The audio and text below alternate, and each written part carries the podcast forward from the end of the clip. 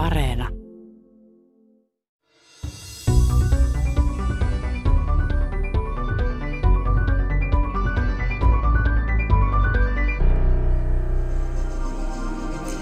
Laskiaissunnuntaita on vietetty varsin talvisissa olosuhteissa. Lumisateita on liikkunut suuressa osassa maata ja muun muassa pääkaupunkissa... Tässä taustalla on väläys viime helmikuulta. Ylen meteorologi Kerttu Kotakorpi kertoo laskia sunnuntain säästä taustallaan tuttu sääkartta, mutta miten se taustalla ollut sääennuste oli oikein saatu aikaan? Ja tämän ohjelman kannalta olennainen kysymys on myös se, miten sääsatelliitit ovat auttaneet tuon ennusteen tekemisessä. Mennään siksi taaksepäin ja katsotaan kulissien taakse. Urbaani legenda kertoo, että kun joku vuosi sitten Yhdysvaltain kongressissa pohdittiin uuden sääsatelliitin rahoitusta, niin eräs senaattori totesi, ettei niitä tietenkään tarvita enää, koska on olemassa The Weather Channel, sääennusteita näyttävä televisiokanava. No, Ihan kohta Kerttu kertoo, miten sääennusteet syntyvät ja miten sääsatelliitteja käytetään niiden tekemisen apuna. Tässä Tiedeykkösessä nimittäin tutkitaan sääsatelliitteja ja erityisesti uutta Meteosat MTG-satelliittia, joka laukaistiin avaruuteen viime joulukuun 13. päivänä, siis viime vuonna, ja joka saapui sitten joulukuun lopussa asemapaikalleen geostationaariradalla noin 36 000 kilometrin päässä maapallon pinnasta. Sen jälkeen sitten EUMETSAT, eli Euroopan sääsatelliittijärjestö, on testannut ja kalibroinut tuota satelliittia, ja nyt 4. toukokuuta ensimmäiset satelliitin ottamat kuvat julkistettiin. Laatuero aiempaan on selvä ja hyvin konkreettinen. Resoluutio on todellakin parempi, itse asiassa puolet aiemmasta. Kun aiemmin yksityiskohdat olivat noin kilometrin luokkaa, niin nyt ne ovat noin 500 metriä.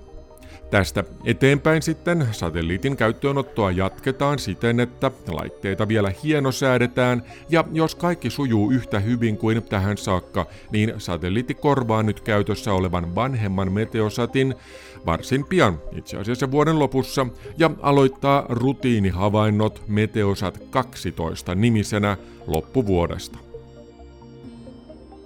Kävin itse asiassa katsomassa satelliittia viime syyskuussa, juuri ennen kuin se toimitettiin laukaisupaikalle Ranskan Guajanaan, ja jututin siellä muun muassa Meteo Francein, siis Ranskan ilmatieteen laitoksen, tutkijaa Hervé Roqueta, joka pääsee kohta ääneen tässä Tiede Ykkösessä.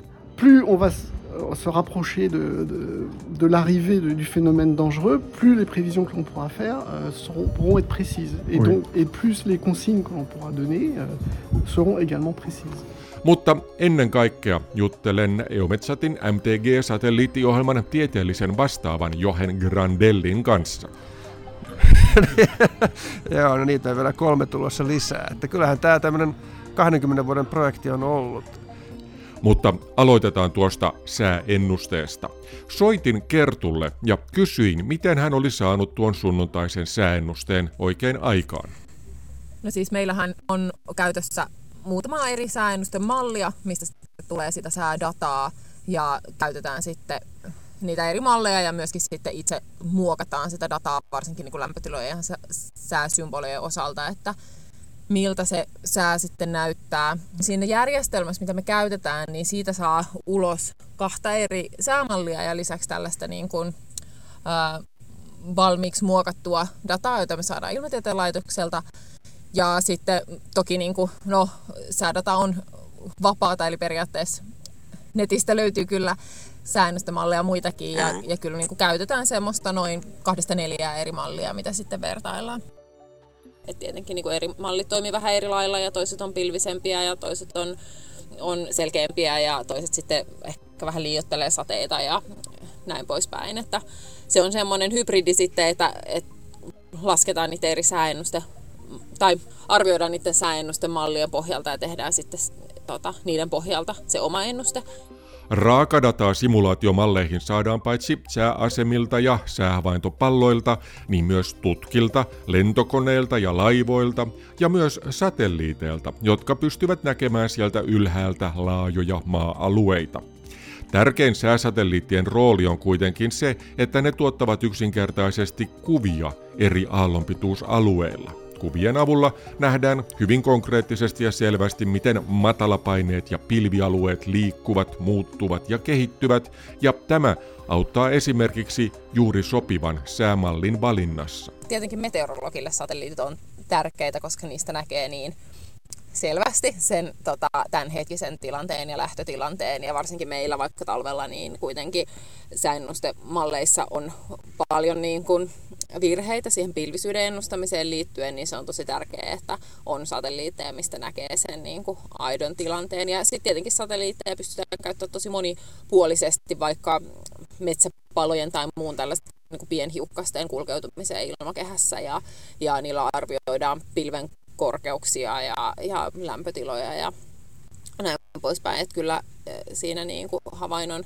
teossa se sääsatelliitti on tosi tärkeä tuote. Euroopan sääsatelliittihommista vastaa EUMETSAT, eli Euroopan sääsatelliittijärjestö, joka on kehittänyt Meteosat-satelliittinsa yhdessä Euroopan avaruusjärjestön kanssa. Nyt käytössä on geostationaariradalla kolme meteosatia, meteosatit numero 9, 10 ja 11, eri puolilla maapalloa ripoteltuna siten, että pystymme näkemään koko planeettamme, ja ne ovat niin sanotusti toista sukupolvea mutta jo parikymmentä vuotta vanhoja. Siksi juuri niitä ollaan nyt korvaamassa uusilla kolmannen sukupolven meteosateilla, joita on suunniteltu ja tehty jo pitkään. Tässä on kyllä uskomaton se niin kuin, kaari, että siitä suunnittelusta siihen, että me saadaan niin kuin, käyttöön vaikka, vaikka sitä dataa, niin se on valtavan pitkä, että, että nyt toivottavasti joku propellihatut osaa miettiä, että minkälaisia tulevaisuuden satelliittikuvat voisi sitten olla ja tuotteet. Näin sanoi Ylen meteorologi Kerttu Kotakorpi ja nyt päästetään ääneen näitä propellihattuja. Olin tosiaankin siis syyskuussa katsomassa MTG-satelliittia Kannesissa Thales Alenia-yhtiön puhdastilassa. Thales Alenia on siis satelliitin rakentanut yhtiö ja Tuolloin paikalla oli myös Hervé Roquet, joka on ollut mukana kehittämässä sääsatelliitteja ja niihin kehittyvää tekniikkaa Ranskan ilmatieteen laitoksessa Meteo Franceissa. Hän kertoo seuraavaksi, mitä uutta tämä mustan puhuva, pienen henkilöauton kokoinen satelliitti tuo verrattuna edeltäjäänsä. Sur la, météosat de deuxième génération, euh, l'instrument météorologique était ce que l'on appelle un, un imageur. Donc c'est un instrument qui vous fournit des images de la Terre avec une certaine résolution. Euh. Nykyisin käytössä olevissa toisen sukupolven meteosateissa tärkein havaintolaite on kamera, joka tuottaa kuvia maapallosta eri väliajoin muutamilla eri aallonpituusalueilla tietyllä resoluutiolla. Kolmannen sukupolven satelliiteissa käytämme uutta kameraa, joka tuottaa kuvia, jotka ovat yhteensopivia aiempien kuvien kanssa, mutta jotka ovat paljon parempia tarkkuudeltaan. Kuvia otetaan useammin ja saamme myös lisää aallonpituusalueita.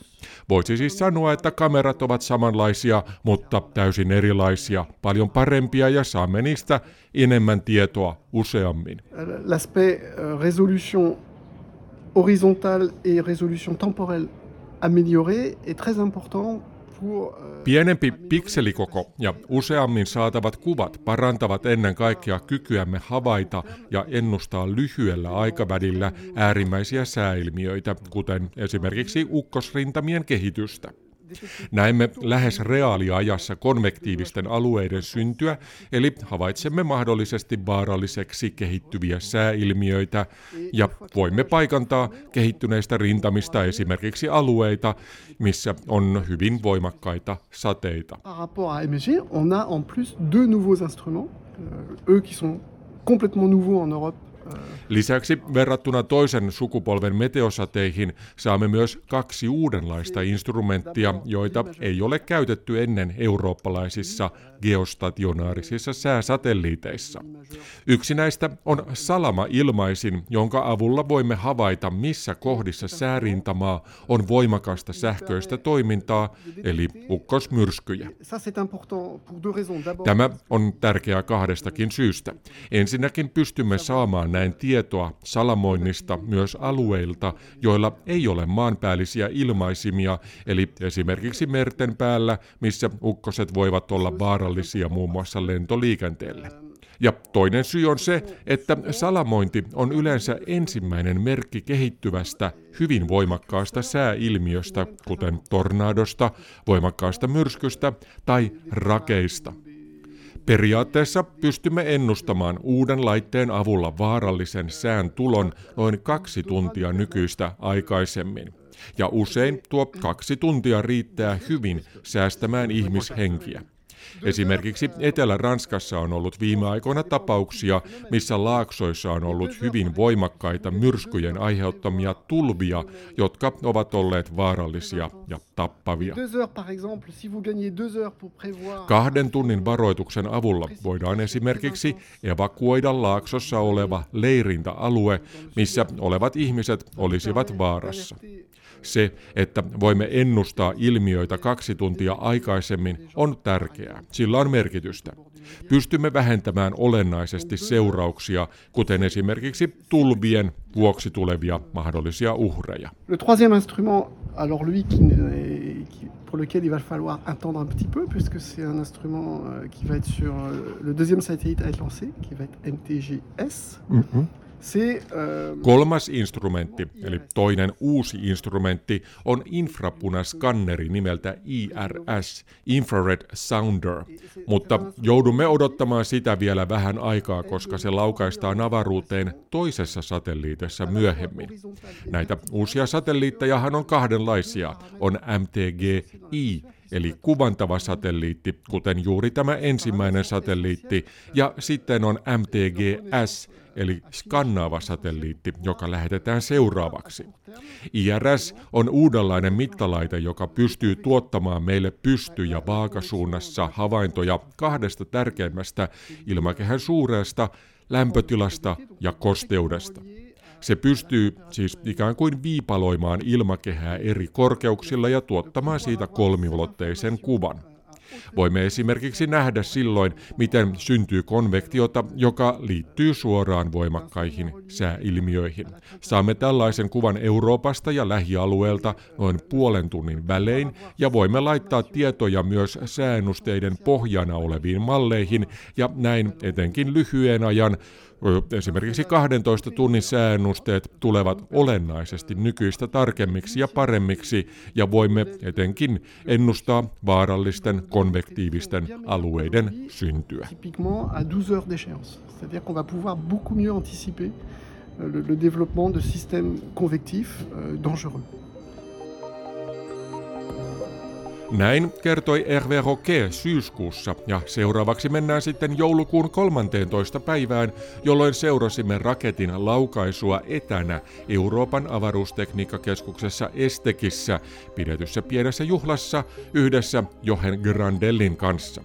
Vetäydyimmekin juuri ennen juhlallisuuksien alkua nurkkaan hieman juttelemaan. Kyllähän tämä tämmöinen 20 vuoden projekti on ollut, että kun mä kerron ihmiset 20 vuotta tässä mennyt, niin kyllä vähän ihmettelin, että hetkinen, että eikö niin kuin, tekniikan aikakaudella vähän niin nopeammin me asiat, mutta, mutta niin tosiasia on se, että se on alkanut hyvin hitaasti. Eli siinä ensin kerättiin vaan näitä niin vaatimuksia, että mitä sen pitäisi tehdä tämän, tämän seuraavan sukupolven. Eli se kestää aikansa, koska se ei ole mikään yksinkertainen homma. Siinä niin kuin käydä aikamoisia tämmöisiä työryhmiä läpi, että mikä on niin kuin nyt oikeasti se, mitä me tarvitaan, mikä on se kehitys, mitä me saadaan ehkä mallinnuksessa, miten meidän pitää pysyä tavallaan niin kärryillä sen mallinnuskehityksen kanssa. Ja sen jälkeen tulee vielä tämmöinen tekninen tarkastelu siihen päälle, että kaikenlaisia vaatimuksia voidaan esittää, mutta onko se mitenkään realistisia toteuttaa. Se on sitten ihan toinen kysymys. Ja, mutta se, on, se tulee vasta seuraavassa vaiheessa. Ensin ei haluta rajoittaa ihmisten niin mielikuvitusta. Ja, ja kyllä se kyllä tämä kesti yhteensä semmoisen 5-6 vuotta tämä, tämä vaihe ihan yksistään. Ja sen jälkeen alkaa semmoinen prototyyppivaihe, ruvetaan miettimään, että hetkinen, meillä on tämmöisiä teknisiä konsepteja, ja, ja siinä niin rupeaa sitten tavallaan hahmottamaan, mikä on teknisesti oikeasti sitten te- teollisuuden mielestä mahdollista. Ja, ja sanotaanko, että No mä en tarkkaan vuotta voi sanoa, että koska se nyt oikeasti oli semmoinen viimeinen niin kuin semmoinen konsepti, että tämä se nyt on, mutta mun täytyy sanoa, että kyllä siinä aikamoisia muutoksia matkan varrella tuli ennen kuin se, se lopullinen muoto on ollut. Ja sitten niin kuin lopussaan, tai loppuvuosi on tullut hyvin pieniä enää, että, että tavallaan pieniä viilaukset, esimerkiksi sen salama-instrumentin äm, näiden niin kuin teleskooppien kannet poistettiin. Et se, se oli, itse asiassa se näyttää mitättömän pieneltä muutokselta, mutta se on aika iso muutos, koska se niin kuin vaikuttaa siihen, että miten, miten me ollaan arvioitu, että sinne voi mennä sitten roskaa suoraan sanottuna sinne niin kuin sen, sen ensimmäisten elinviikkojen aikana.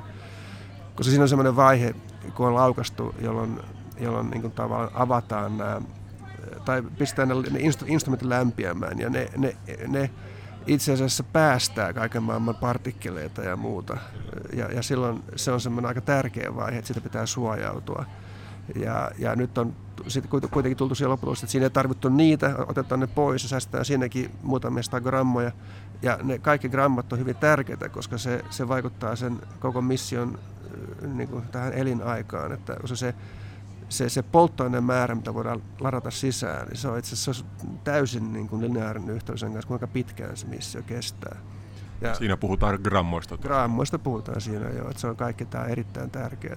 Niin kuin, et, et, et sen takia nämä, niin kuin nämä tekniset viilaukset sen niin kuin painon suhteen esimerkiksi ne kestää pitkään. Että, että kyllä se tietysti on tullut sitten matkan varrella myöskin kommelluksia sen takia, että muistan, että Yhdessä vaiheessa oli tämä niin struktuurimalli, mikä tehdään jossain vaiheessa. Rakennemalli Suomessa. Rakennemalli, joo, aivan. Rakennemalli, joka tehtiin yhdessä vaiheessa, niin se, se itse asiassa ei kestänyt sitä testiä, mikä tehtiin. Ja, ja sitten piti, piti, koska se haluttiin tietysti mahdollisimman kevyeksi. Ja, ja sitten piti suunnitella uusi. Et siinä tulee tietysti viiveitä tällaisessa. Että, et, et, mutta sanoisin, että jos vertaa tämmöisiä niin kuin, ähm, nykyisin tehty kaupallisempia ratkaisuja, jotka niin kuin tulee paljon nopeammin, niin kyllä se ero, ero nimenomaan tulee siitä, mikä on se odotettu elinaika.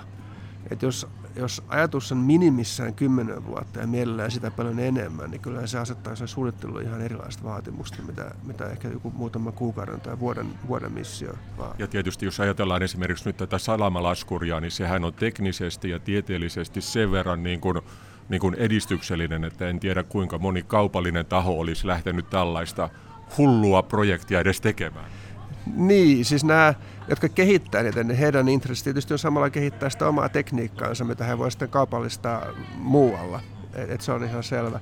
Mutta kyllä tosiasiassa just, just tämä Salama-instrumentti, minkä sä mainitsit, niin siinä on itse asiassa hyvin pitkä tai iso edistysaskel otettu se on niin kuin edellisiin vastaaviin instrumentteihin. Et meillähän on amerikkalainen vastaava instrumentti lentää jo tällä hetkellä, mutta se on, perustuu tavallaan vanhaan tekniikkaan. Ja, ja meillä on sitten ihan uusi tekniikka siinä pohjalla. Lopputulos on käyttäjille ihan sama, mutta että he tulee varmasti kyllä siellä Amerikan puolella katsomaan aika tarkkaan, miten tämä toimii, koska he, he haluavat tehdä sen oman sukupolvensa, sitten seuraavan sukupolvensa instrumentin ja he toivovat käyttämään samaa tekniikkaa, mikä meillä sitten on. Sanoit äsken, että tämä, silloin kun tätä missiota alettiin hahmottelemaan, niin siinä oli tällaista brainstormingia, niin kun käytiin läpi kaikenlaisia hullujakin instrumentti-ideoita.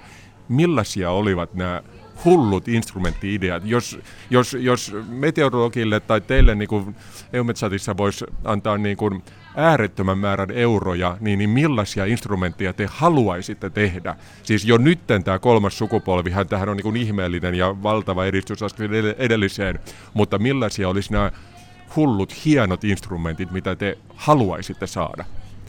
No se mikä tulee ihan hakematta mieleen on tietysti mikroaalto radiometri geostationaarisella niin kuin radalla. Että tämä on, tämä on se, mitä me hahmoteltiin, että olisi mahdollista ehkä kenties Semmoista ei ole kukaan tehnyt toistaiseksi. Meillä on kyllä paljon mikroaaltoinstrumentteja näillä leoradoilla, eli näillä matelaradoilla. Siellä ne on ihan tämmöisiä niin kuin perustyökaluja, mutta meillä ei ole yhtäkään georadalla, minkä se, missä se idea on, sen voidaan katsoa samaa aluetta jatkuvasti, eikä niitä lennetään vain yli ja tullaan seuraavan kerran 12 tunnin päästä. Ja, ja se on se, mikä kaatuu oikeastaan siihen, että se olisi vaatinut jonkun kuuden metrin antennin tai vastaavaa ja, ja, ja todennäköisesti täysin dedikoidun niin kuin, satelliitin siihen niin kuin vain sitä, sitä yhtä instrumenttia varten ja se katsottiin, että se on liian iso satsaus kuitenkin vähän tämmöiseen kokeelliseen teknologiaan, koska me, me ei tehdä kokeellisia ratkaisuja meidän, meidän tässä niin kuin toiminnassa, että se pitää olla tämmöistä, mikä voidaan suoraan siirtää operatiiviseen käyttöön. Et mehän ei ole varsinaisesti tutkimuslaitos, vaan me tehdään niin kuin ihan oikeaan käyttöön välittömästi tuotteita. Tämä on itse asiassa tärkeä huomio ja auttaa ymmärtämään myös sitä, miksi satelliitin tekeminen on vienyt aikaa. Laite on yhteiskunnan toiminnan kannalta tärkeä. Sen pitää toimia siellä avaruudessa. Sen systeemien täytyy olla varmistettuja ja lisäksi sen lähettämien tietojen täytyy olla meteorologien käytössä ilman, että heidän täytyy sinällään tietää mitään erityistä satelliittitekniikasta. Kun esimerkiksi Kerttu saapuu aamuvuoroon ja alkaa tekemään ennustettaan, niin meteosatien tuoreiden kuvien täytyy olla siellä ja sellaisessa muodossa, että hän voi katsoa niitä saman tien helposti ja vaikka kopypasteta siitä televisiossa näytettäväksi.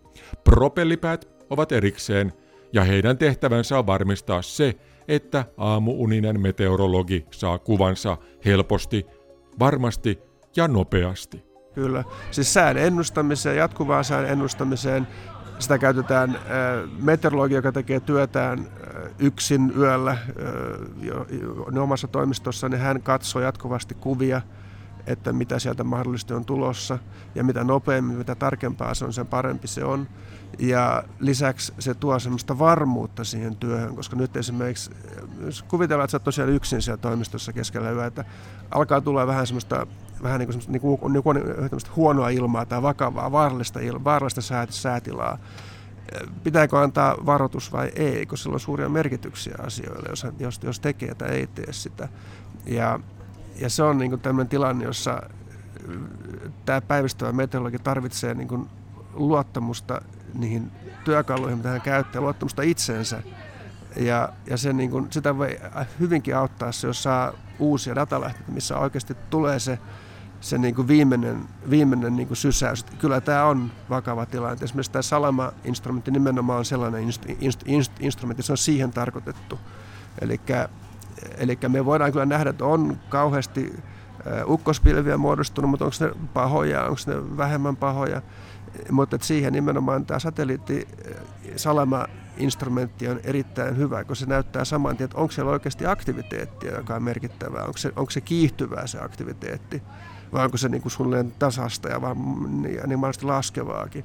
Koska siinä on, salamoinnissa on semmoinen ennakointiaika, joka voi olla puoli tuntiakin suunnilleen, että ennen kuin todellakin mitään vakavaa maanpinnalla tapahtuu, niin puoli tuntia on jo siellä salamoita ollut siellä, mutta me ei ole ehkä kiinnitetty huomiota siihen täällä. Kyllähän myös maan pinnalla on salamalaskureita, on. mutta miten, mi, mi, miksi satelliitissa oleva salamalaskuri on parempi tai, tai kiinnostavampi? No se ei tavallaan korvaa niitä maanpintamittareita, jos ne on hyvälaatuisia.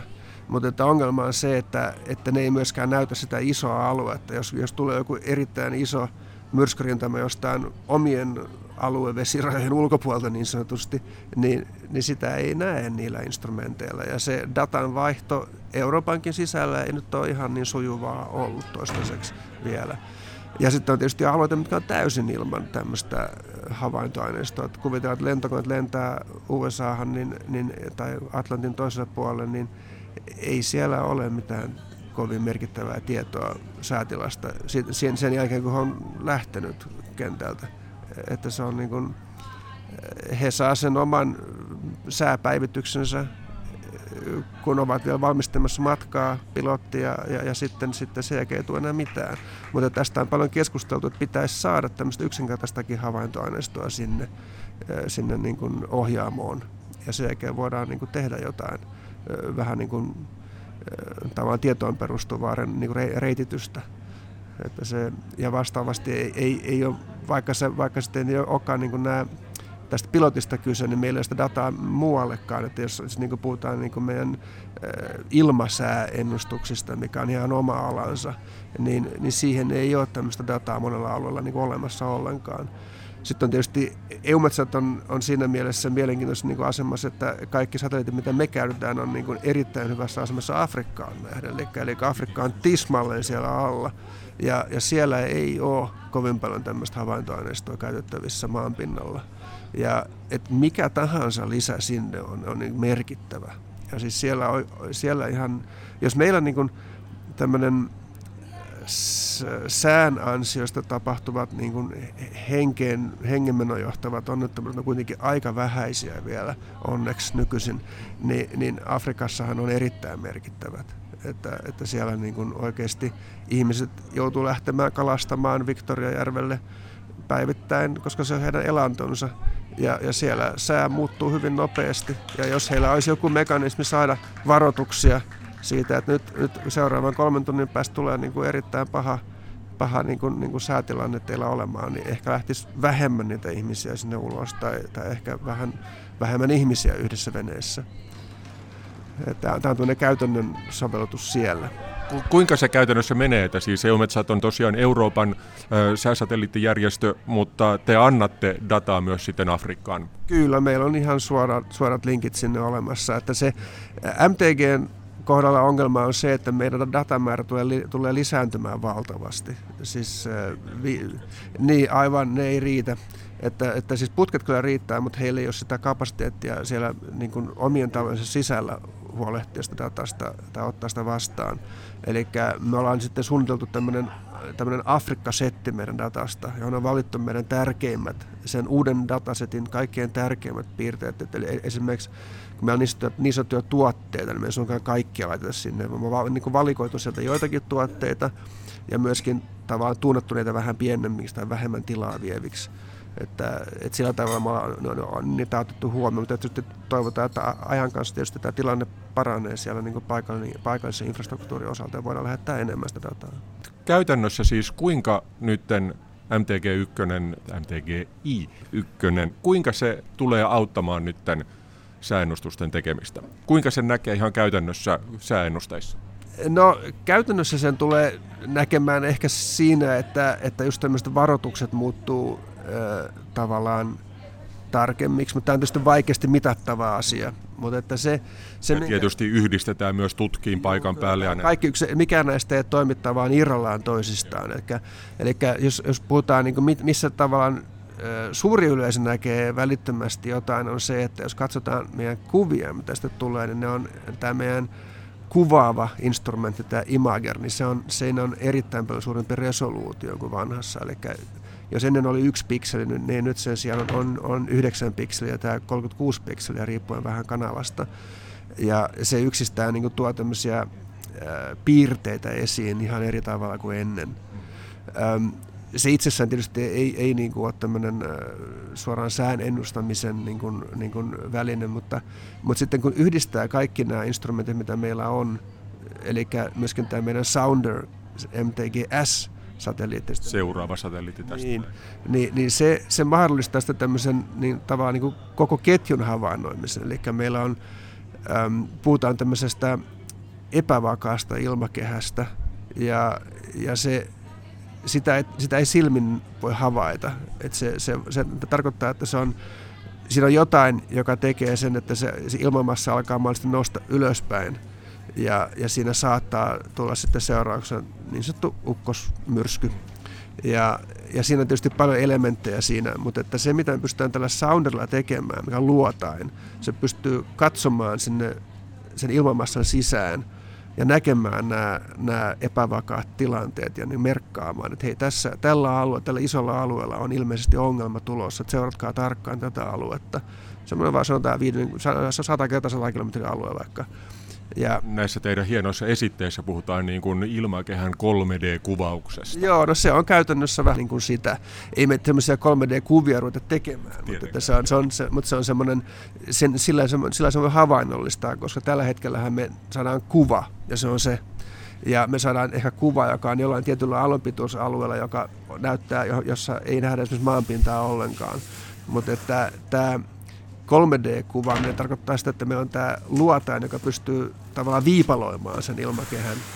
Ja, ja sitten siitä, siitä pystytään tekemään ihan omia havaintoja sitten, että miten tosiaan tämä stabiilius siellä on kehittynyt. Ja kun se, me nähdään, että okei, stabiilius on mahdollisesti vähän heikkoon suuntaan menossa, niin ennemmin tai myöhemmin se alkaa tulla pilviä, jotka, jotka on sitten meillä tällä kuvaavalla instrumentilla havaittavissa. Ja niitä voidaan seurata, että miten se pilvi kehittyy. Ja siitä meteorologi pystyy näkemään sen pilven rakenteesta, miten siellä yläpuolella on, miten se kuplii semmoista, semmoista, konvektio, semmoista konvektista signaalia, niin se pystyy näkemään, että onko tämä paha vai ei. Koska eihän kaikki välttämättä aiheuta mitään suuria ongelmia, mutta osa, osa aiheuttaa. Ja sitten tietysti meillä on tämä salama-instrumentti, mistä ollaan puhuttu, että pystytte seuraamaan sen, niin kuin sen loppu, loppukehityksen, että alkaa tulla tosiaan salamointia ja siitä pystytään päättelemään, että onko se, onko se pientä vai onko se normaalia vai oikeasti vakavaa ja niin nouseeko se. Niin kuin nimenomaan tämä trendi on tärkeä siinä seurata, että onko se, onko se jatkuvasti nousevaa. Ja sitten tietysti ei pidä unohtaa sitä, että kaikki data, mitä me toimitetaan, toimii mallien sisään sisäänmenon input-datana, eli, se on malleille erittäin tärkeää. Siinä malleille on tärke, tärkeämpää on kyllä nämä Leo-datat, eli ne, jotka menevät niin kuin matalammilla radoilla, mutta, mutta kyllä tämä meidänkin dataa käytetään mallien niin kuin sisäänajamisessa. Ja tosiaan nämä mallit on siis säämallia, joiden perusteella sitten tehdään sääennusteita. Aivan, ne pitkän ajan ne ennusteet nimenomaan perustuu satelliittidataan hyvin pitkälti. Ja, ja sitten äh, myöskin nämä niistä lyhyen ajan mallit, niin niissä, niissä tavallaan tulee sitten hyvin paljon esiin just tämä tämä luotain, tämä, tämä luotaimen toimittama data. Eli itse asiassa minun täytyy sanoa, että tämä MTG I1 on vain tämmöinen ensimmäinen juttu tässä koko, koko tarinassa, että, että meidän pitää odottaa, että me saadaan, saadaan se S myöskin mukaan tähän kuvaan. Ja sen jälkeen meillä on tämä koko paletti kasassa. Ja, ja milloin tämä S tulee? seuraava siis Sounderi? Joo, sen, äh, tällä hetkellä sen niin kuin oletettu laukaisuhetki olisi äh, vuoden 2024 lopussa. On, ollaanko sitä jo rakentamassa todennäköisesti? Kyllä se on hyvin pitkällä jo sen rakentaminen.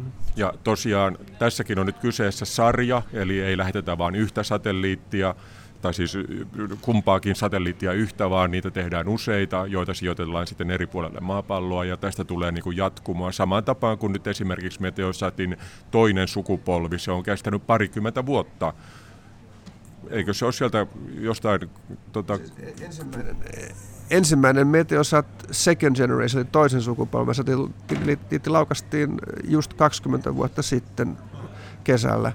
Ja Eli, ja se on just nyt muutama kuukausi sitten otettu pois käytöstä, että, että se on 20 vuotta kestänyt se, se missio. Että kyllä nämä on hyvin pitkäikäisiä, jos, jos, jos nyt tuuria on. Että tietysti avaruus on vihamielinen ympäristö, että siellä voi tapahtua ja sattua, niin kyllä, mutta että nämä on suunniteltu hyvin pitkään käyttöön.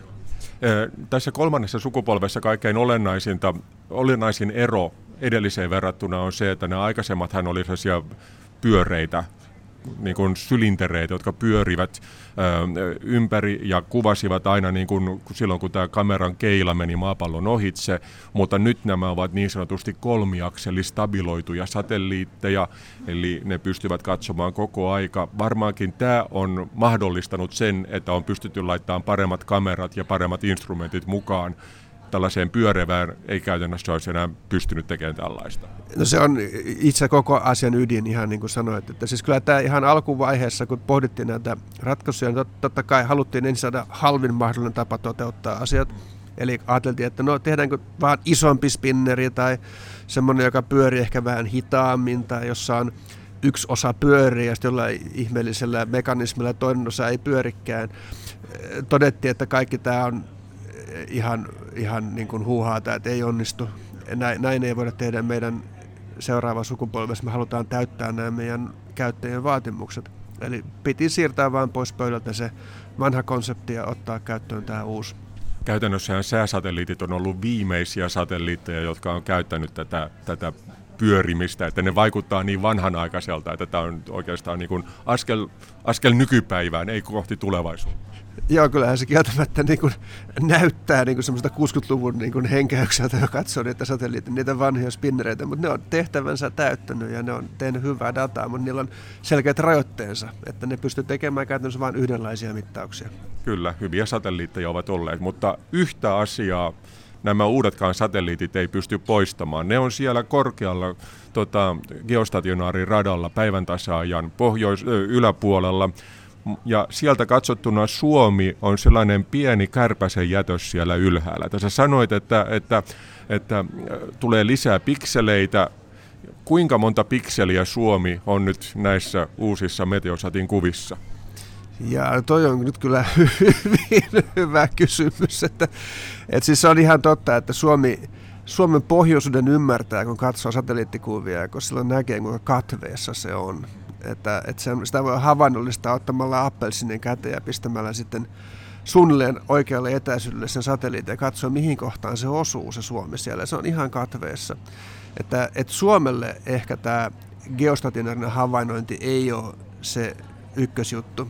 Että siis kyllähän se tulee paranemaan tällä nykyisellä sukupolvella. Siinä on ihan vaan sekin, että tämä matka ilmakehässä, minkä signaali kulkee, alkaa olla aika pitkä Suomen tapauksessa, jolloin nämä meidän laskentamallit, mitä me käytetään meidän tuotteiden tekemiseen, ei välttämättä enää kata sitä. sitä että se, se, se, niin se, sanotaanko se alue, millä se on katsotaan, että se on pätevä se lasku, niin se ei enää kata Suomesta suurta osaa. Et varsinkin Lappi alkaa olla jo niin kuin ulkopuolella siitä. Siellä Et, nähdään pilvet silleen vähän niin kuin sivusta. Kyllä, kyllä joo. Ja sitten siinä tulee semmoisia ilmiöitä, tämmöisiä geo, geometrisia ilmiöitä siihen, että missä kohtaa se oikeasti on, mistä se tulee se signaali oikeasti, jos sä näet pilven, sitä kutsutaan parallaksiksi, että se, on niin kuin, se ei välttämättä ole siinä kohtaa, missä sitä luulee, että se on, että se, se pitää niin kuin korjata se parallaksi, koska se sitä katsoo liian sivusta.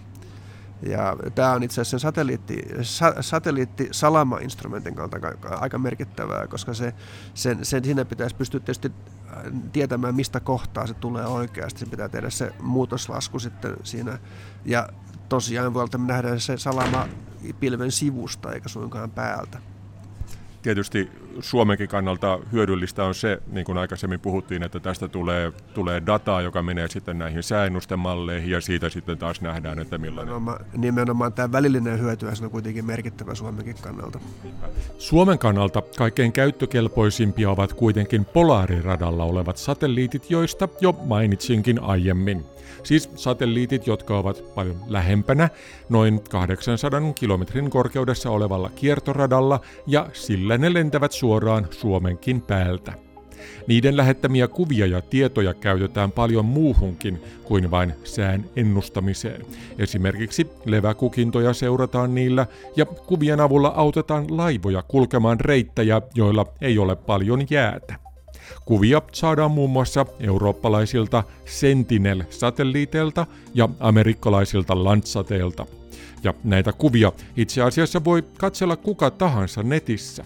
Suomen ympäristökeskuksen sivuilla on Tarkka niminen palvelu, missä on tuoreita kuvia ja kiinnostavia poimintoja näistä, näistä satelliittikuvista.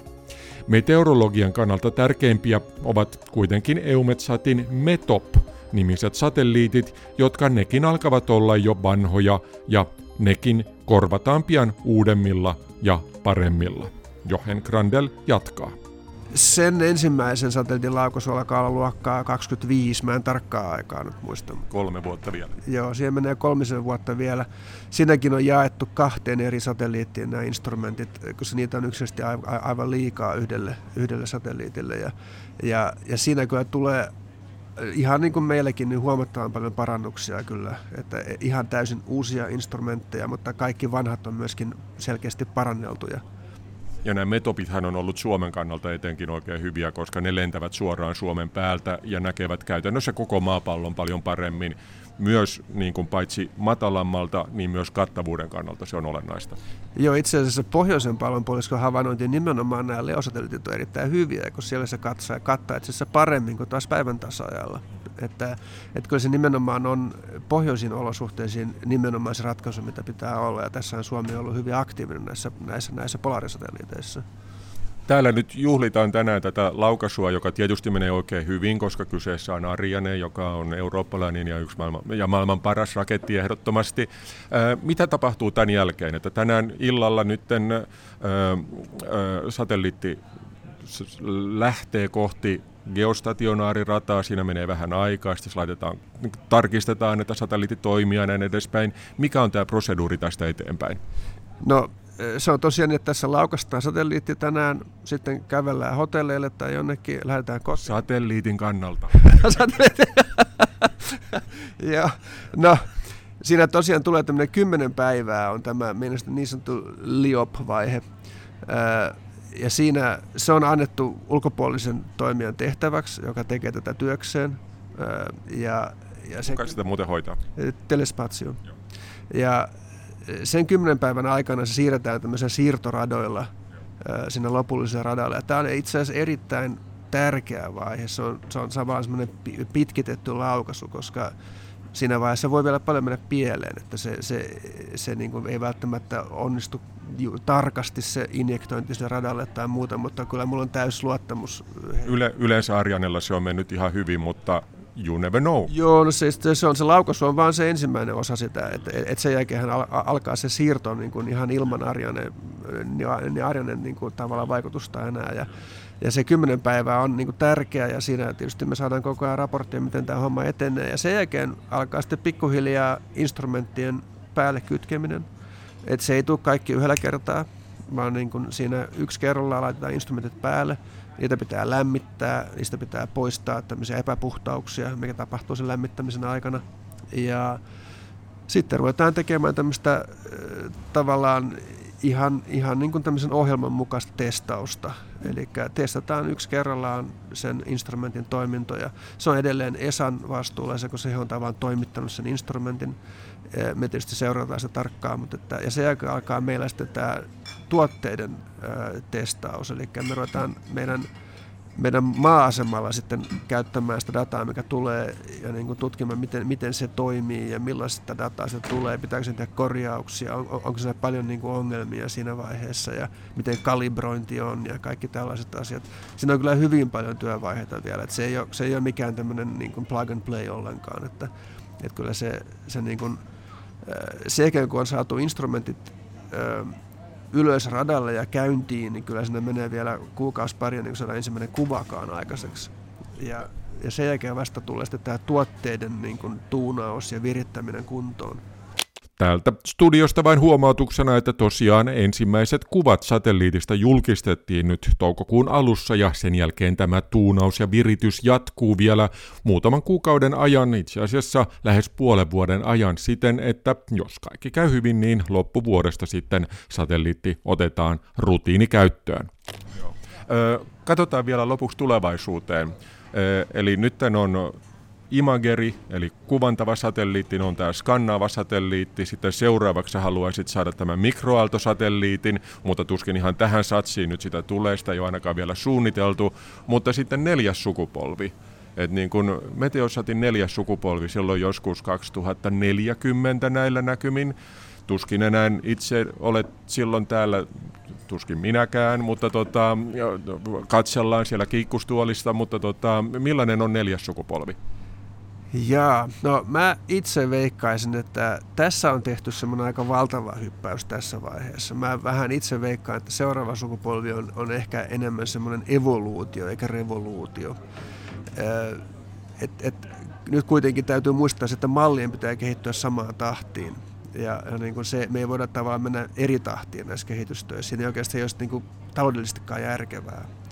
Ja ja jos ajatellaan, että tosiaan on ehkä sille mikroalle on sit mahdollisuus siinä vaiheessa, mennä ja tiedä, mutta että todennäköisesti resoluutio paranee kumpaankin suuntaan jonkun verran, siis sekä temporaali että, että niin kuin, mikä tämä on.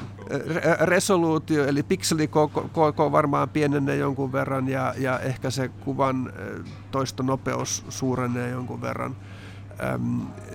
Uusia instrumentteja nyt ei tule mieleen, mitä nyt ei olisi tällä hetkellä muuta kuin se mikroaalto, mutta että jokainen niistä voi parantua ja tulla, tulla tarkemmaksi ja tehdä nopeammin. Et se on vähän tämmöistä niin olympiaurheilua, että nopeammin, korkeammalla ja voimakkaammin, tämän tyyppistä. Kyllä, kyllä. No mutta sulle tämä on niin kuin iso, iso juttu. Niin kuin tuolla äsken, kun, kun mikki ei ollut vielä toiminnassa, niin sanoit, että, että, että niin kuin tuntuu hienolta, että parinkymmenen vuoden projekti alkaa nyt olla tässä valmiina. Niin, kyllä se on se 20 vuotta ollut pitkä aika tietysti, mutta, mutta niin kuin tässä todettiin, siinä oli semmoinen alkuvaihe, mikä oli aika hidasta semmoista fundeerausta lähinnä. Ja, ja sitten se varsinainen aktiivinen vaihe oli paljon lyhyempi. Ja se tiimin kokohan on ollut alussa hyvin, hyvin, hyvin pieni, ihan muutama ihminen vaan. Ja sitten kaikkinensahan tässä on ollut kuulemma 10 000 ihmistä jossain vaiheessa töissä, että kyllä se on iso projekti ollut. Että, että kyllä se tietysti siinä mielessä on semmoinen vähän haikeakin niin kuin, tilanne, että, että nyt se sitten lähtee ja tässä sitä on tehty. Mitä sulle sitten henkilökohtaisesti tämän jälkeen? No sitten tulee vielä tämä, esimerkiksi tämä S-satelliitti, se, että kyllä siinä on niin paljon vielä odotettavaa ja, ja, ja sitten meillä on vielä tämä, tämä I2, jonka tavallaan ero tähän ykkösen on se, että se tullaan käyttämään eri tavalla, eli se tulee tekemään sitä niin rapid scanning, eli semmoista nopeampaa kuvausta. Ja, ja sitten nämä kaikki yhdessä, eli se nopea kuvaus ja sitten tämä normikuvaus ja sitten tämä sounder, jota luotaan siihen päälle, niin se on sitten se koko paketti. Tuosta tuli mieleen se, että nykyisin aika monia laitteita on kyse sitten sähköautoista tai kännykäistä, voidaan tehdä paremmaksi pelkästään softapäivityksellä. Pystyttäisikö näitä satelliittejakin pikkusen parantamaan, että ota nyt kuvia pikkusen useammin tai, tai, tai jotain muuta? No ei, ei sillä tavalla, mutta totta kai me voidaan tämä nopeusaspekti on aina, mitä me voidaan parantaa. Että me voidaan tietysti päättää, että okei, toinen satelliitti esimerkiksi tekee kuvausta tietyllä tavalla, joka on eri, mitä me nyt tällä hetkellä ajatella. Voidaan ottaa esimerkiksi vain pieni osa maasta kuvataan ja, ja todeta, että tehdään näin. Mutta se on meidän käyttäjistä kiinni, mitä he haluaa. Että se, on, se, on, se ei ole meidän päätettävissä Eumatsitissa, vaan se on meidän käyttäjät, kun sen päättää. Eli meidän, meidän niin kuin nämä jäsenvaltiot, kun päättää sen asian. Mutta että se on, että se on sen, sen voi parantaa, mutta totta kai jollain kustannuksella se kustannus on se, että me nähdä niitä muita alueita. Mutta, että se, mutta semmoista varsinaista muuta parannusta ei kyllä softalla voi tehdä, että me ei voida parantaa meidän pikselikokoa tai, tai meidän voi luoda uusia kanavia tai tällaista, että se, se ei tuo, tuo ole mahdollista.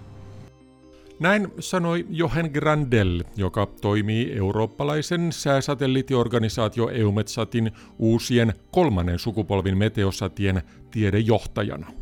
Taivaalla on toki muitakin satelliitteja kuin nämä eurooppalaiset meteosatit, mutta ne ovat monessa suhteessa juuri tyypillisiä eurooppalaislaitteita, ainakin siinä mielessä, että EUMETSAT tai teknisesti satelliiteista vastaava Euroopan avaruusjärjestö ovat vähän kuin Sinikka Nopolan kirjojen hämäläiset päähenkilöt. Ei tehdä tästä nyt numeroa. Harva tulee niitä ajatelleeksi, eivätkä ne juuri koskaan ole otsikoissakaan, mutta silti ne ovat ihan maailman luokkaa osittain jopa maailman parhaita. Etenkin nämä uudet satelliitit. Kun tämä uusi ensimmäinen meteosat tulee pian käyttöön ja muut seuraavat sitä, niin todennäköisesti sääennusteet muuttuvat yhä paremmiksi, mutta taitaa käydä taas niin, että valitus siitä, että säätä ei osata ennustaa, vain jatkuu siitä eteenpäin. Sää muuttuu, sille ei voida mitään, ei nyt eikä tulevaisuudessakaan, mutta sitä voidaan seurata yhä paremmin ja paremmin, paremmin kuin koskaan. Valittajille suosittelen aikamatkaa vaikkapa 50 vuoden taakse. Olivatko ne sääennusteet silloin huonompia? Olivat, ja aika paljonkin. No, nyt on aika laittaa satelliitit pussiin ja päättää tämä Tiede Ykkönen. Kiitos paitsi Johenille, niin myös Erve Rokelle ja Kerttu Kotakorvelle ja kiitos tietysti myös teille, kun jaksoitte kuunnella tähän saakka. Ei muuta kuin kuulumiin ensi kertaan.